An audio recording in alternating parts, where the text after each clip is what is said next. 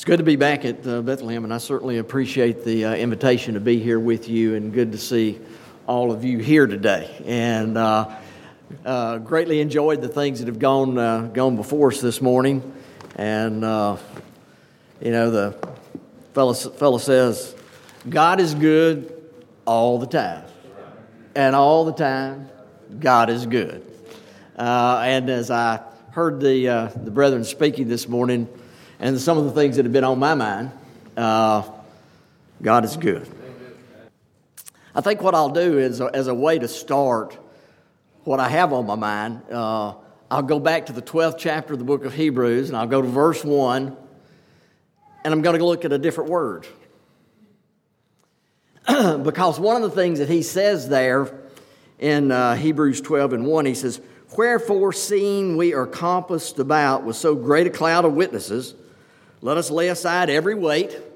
I thought about, I, have always loved that verse because I think about, you know, you, you got to get stripped down if you're going to run and, and really be able to run free. And he says, Let us lay aside every weight and the sin that does so easily beset us, and let us run with patience the race that's set before us. It's really, it's really been on my mind lately because suddenly it, it you know, it's like one of those things you said easily suddenly was there this morning, right? And, and back several months ago, I, be, I was looking at some things and I realized how much how much God word and, and, and, this whole this whole section of Hebrews 11 I'm going to try to show you here in a minute Hebrews 11 we always talk about faith and that's definitely a, a theme of Hebrews 11 but lying right under Hebrews 11 with the faith is the patience of the saints. And, and we'll, we'll look at a little bit of that if the Lord would bless this morning. And that, and that it's interesting because we're going to go back to the chapter 10 and look at a verse that's in the end of chapter 10. Then look at a little bit of 11 if the Lord would bless just a little bit. And then, then you get over to 12 and he's telling you to run your race with patience. And you, and you begin to see how, you know, Paul was not an aimless, you know, guy in his writing, okay? He's making a point. And as, and as he's going through this section of the book, uh, you know, he's, he's, laid, he's talked to these brethren about look at all the things you know from your, uh, from your worship, your Old Testament worship, your law service, and look at how all these things were not fulfill, fulfilling the ultimate goal. The ultimate goal is completed in Jesus Christ. The priesthood was good, but there's a high priest after the order of Melchizedek that's even better. Uh, who had no father, had no mother, had no beginning, no end of days, no beginning of life, no end of days. All of those things laid out there in that portion of Scripture. And then he gets over to about nine and begins to talk about how it's not the blood of bulls and goats or the ashes of a heifer, all those things. Nothing but the precious blood of Jesus Christ was good enough to save you and I from our sins. And, and as he gets into chapter 10, uh, 10 and I, I don't know that, you know, too many times we read things and we don't read things, right? and, and, you re- and suddenly it's boom, it's there, and you, and you realize some things. So he comes in here and he says to them, and, I, and I'm realizing as I'm reading this, not only is this a plea to his Hebrew brethren, uh, but it's also to those who have already come to belief. And as he's writing to them, re echoing some of the things that they should know, and he gets here and he says, uh, uh, verse 31, Hebrews 10, he says, It's a fearful thing to fall in the hands of a living God. But call to remembrance the former days in which, after ye were illuminated, he said, Ye endured a great fight of afflictions. They, after they had become illuminated to the fact that Jesus Christ was the Messiah that they had been looking for, suddenly, uh, you know, their Jewish family members had cut them off. They're not welcome down on, on Market Street anymore.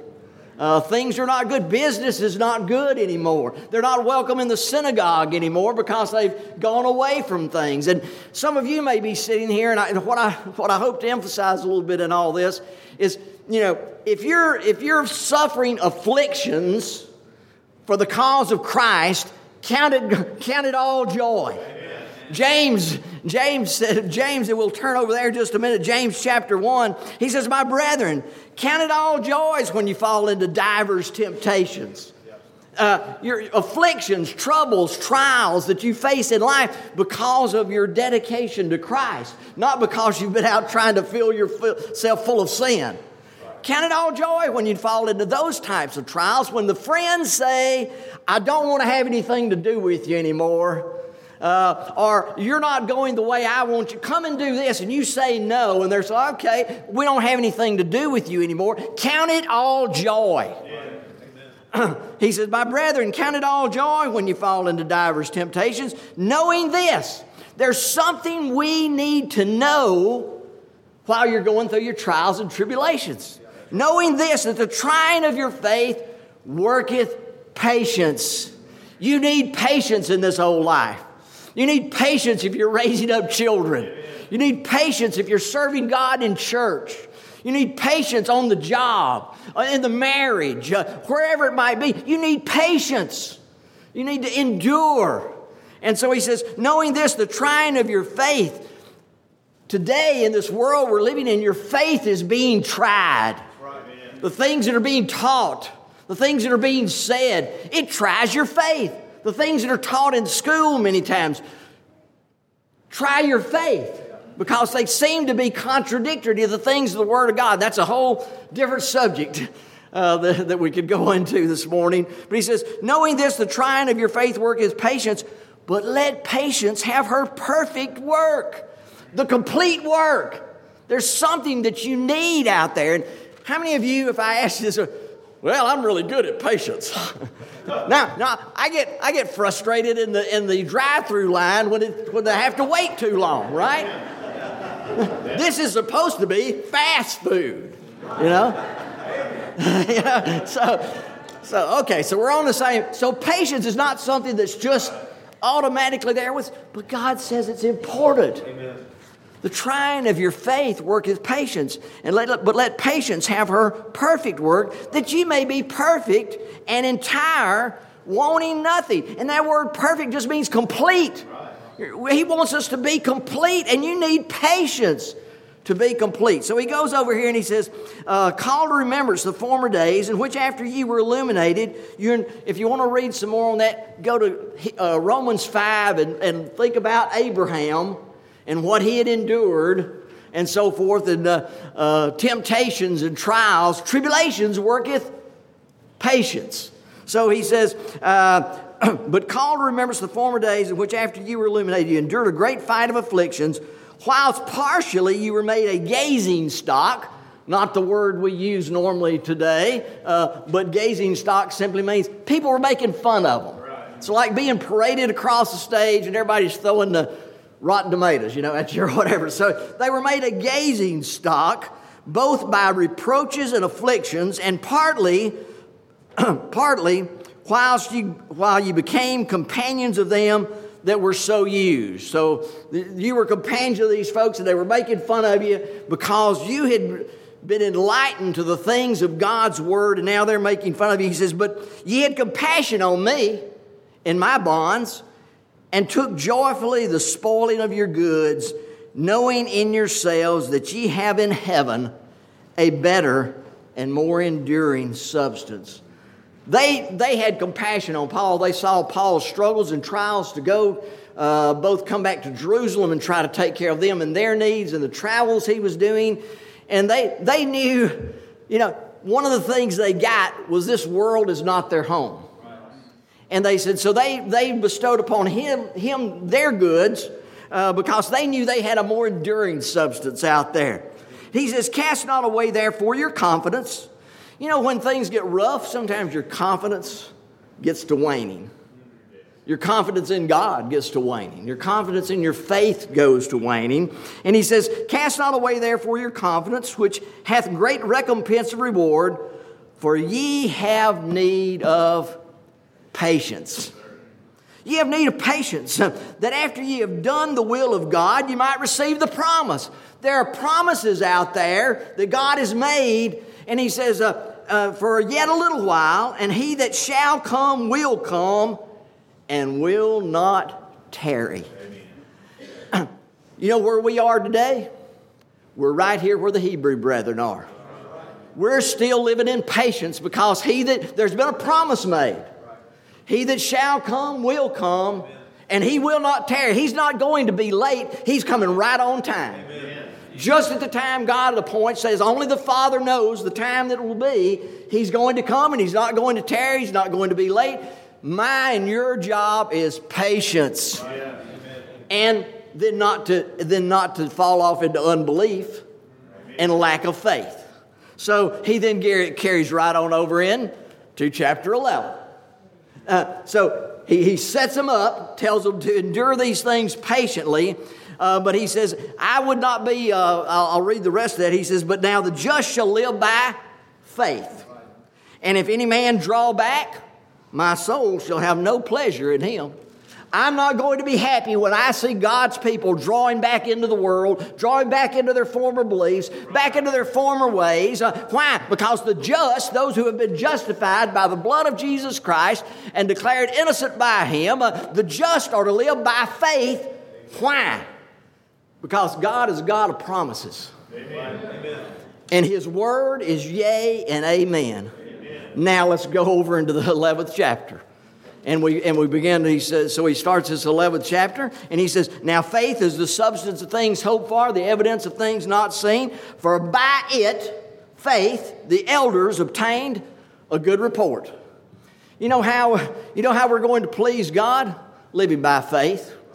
Living by faith every day that His Word is true. Now, that, that again, I'm almost off, off over into that, uh, that other, you know, but Pilate had the question. Right, right as the Lord was standing before him, uh, they had been examined by the Jewish elders. Now he comes before the Gentile men, uh, leaders, Jews and Gentiles, both inspecting the Lamb of God to see if they could find a flaw in him. Interesting. Uh, uh, they picked and netted. All they could do was lie about it. Okay. Right. and so, so finally, then uh, Jesus comes. He wants to know, Jesus, are you the King of the Jews? He says, Thou sayest. Uh, he says, Did you hear that from somebody else? Or did, did, uh, did you get that on your own? Or did you learn it from somebody else? And Pilate's like, Am I a Jew? well, do you have to be a Jew to know that Jesus is the King of the Jews? Amen. No. Okay. So, but uh, then Pilate comes down there and, and asks this question. He says, What is truth? Today, that's the driving question still. Amen. By the world, people are still trying to figure out what's the truth. I'm going to tell you, my friend, it's right here in front of us. Amen. It's that dusty book on your, on your coffee table or, or on your bedside or, or, that you carry around to church but don't ever open up and read. Uh, it's, it's that book. His word is truth. Amen. He tells us that. In his prayer to his, on the, uh, the night before he went to the cross, he says, Lord, keep them by thy word. Thy word is truth. So keep them in the truth. Uh, anyway, we go over and read that. 17.7, John 17.7. Go read it. Uh, so he, t- he tells us over here now faith is the substance of things I hope for, the evidence of things not seen. For by it the elders obtained a good report. Through faith we understand that the worlds were framed by the Word of God.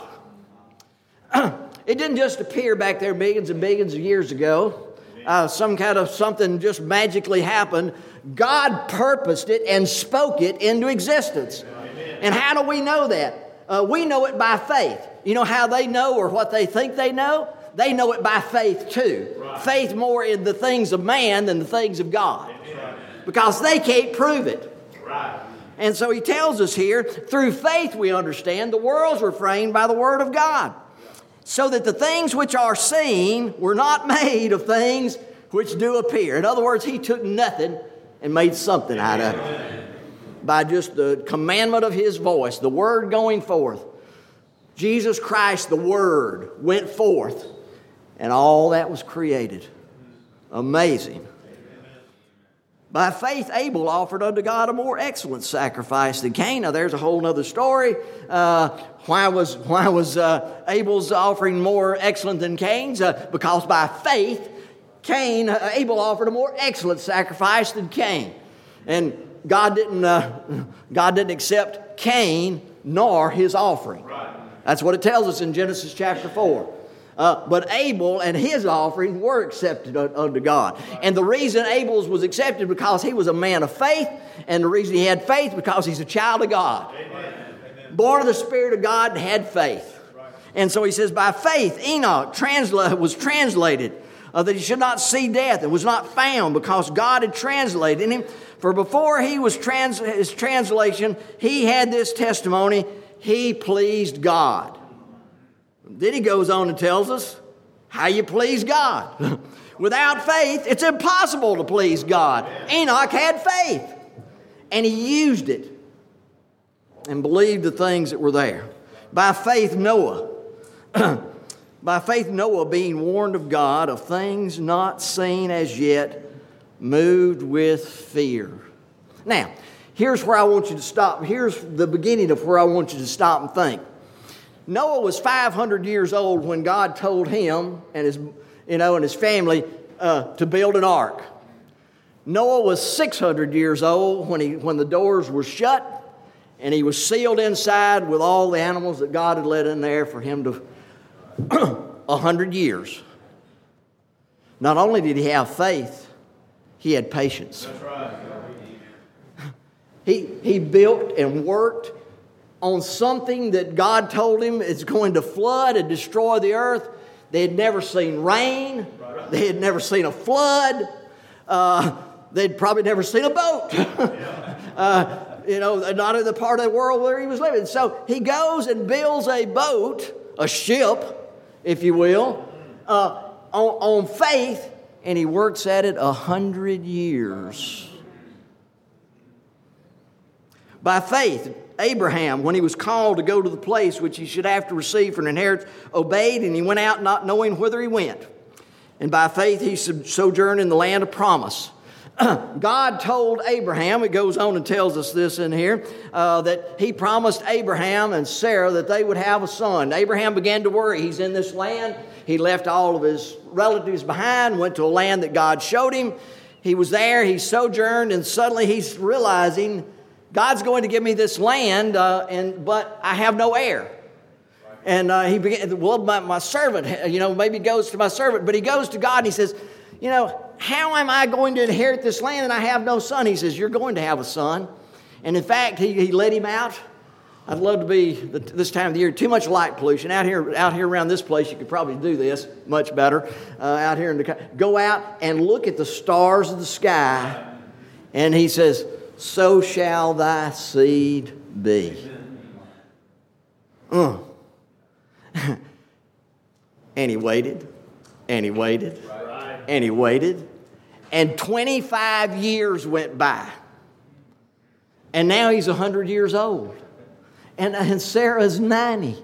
And, and he's like, we can't have children. And God showed him he had power over life. Amen. He was the life giver. He took dead people, in a sense, yeah, yeah. dead to having children, and he made them made their bodies alive. He made Sarah's womb alive. And, and Abraham again was enlivened so that they could have a child. 25 years. Patience, my friends. he told Abraham, he said, Abraham, in thy seed shall all the nations of the earth be blessed. Abraham, Sarah, Isaac, Jacob, David, they all died having not received the promise. But the promise came in God's time. And by patience, we also shall receive a promise that He's going to come again. Our job is to keep running the race, laying aside everything that's hindering our running and run it with patience, uh, giving God all the praise. Amen. That's, that's the assignment, folks. Uh, could we do Mission Impossible? No. I mean, This is your assignment, whether you accept it or not. Whether you accept it or not, it's your assignment. Get busy. Get busy following after the things of God. And, and along the way, you know, he tells us, you know, let's go, let's go to Romans 5 just long enough to grab a couple of things. And uh, because he tells us over there, talking about, he's been talking about Abraham and how Abraham didn't stagger at the promises of God. And he's, then he says, therefore, being justified by faith, we have peace with God. There's some peace. Talking about the brother talking about peace. Therefore, being justified by, through faith, uh, by faith, we have peace with God through our Lord Jesus Christ, by whom also we have access by faith. We've got access to the King of Kings and the Lord of Lords by faith. and he says, We have access by faith into, into this grace wherein we stand and rejoice in the hope of the glory of God. By faith, we have access into this faith that we stand in by the grace of God, uh, rejoicing in hope of the glory of God. And not only so, we glory in tribulations. Why? There's trials in my life, there's problems in my life. How can I glory in this? Uh, not only so, we glory in tribulations knowing something. When you know something, you can, you can handle it better. Knowing this, uh, and not only so, we glory in tribulations also, knowing that tribulations worketh patience. You think, it, you think, uh, you think Abraham didn't have some uh, uh, some struggles there when uh, he 25 years and all this time's going by. Now the child comes and and God calls on him to take his son, his only begotten son, take him to Mount Moriah and offer him there as a sacrifice to me. By faith, Abraham woke up early in the morning, loaded up the wood, loaded up the fire, set off to Mount Moriah, left the servants behind. Uh, there was two servants, by the way.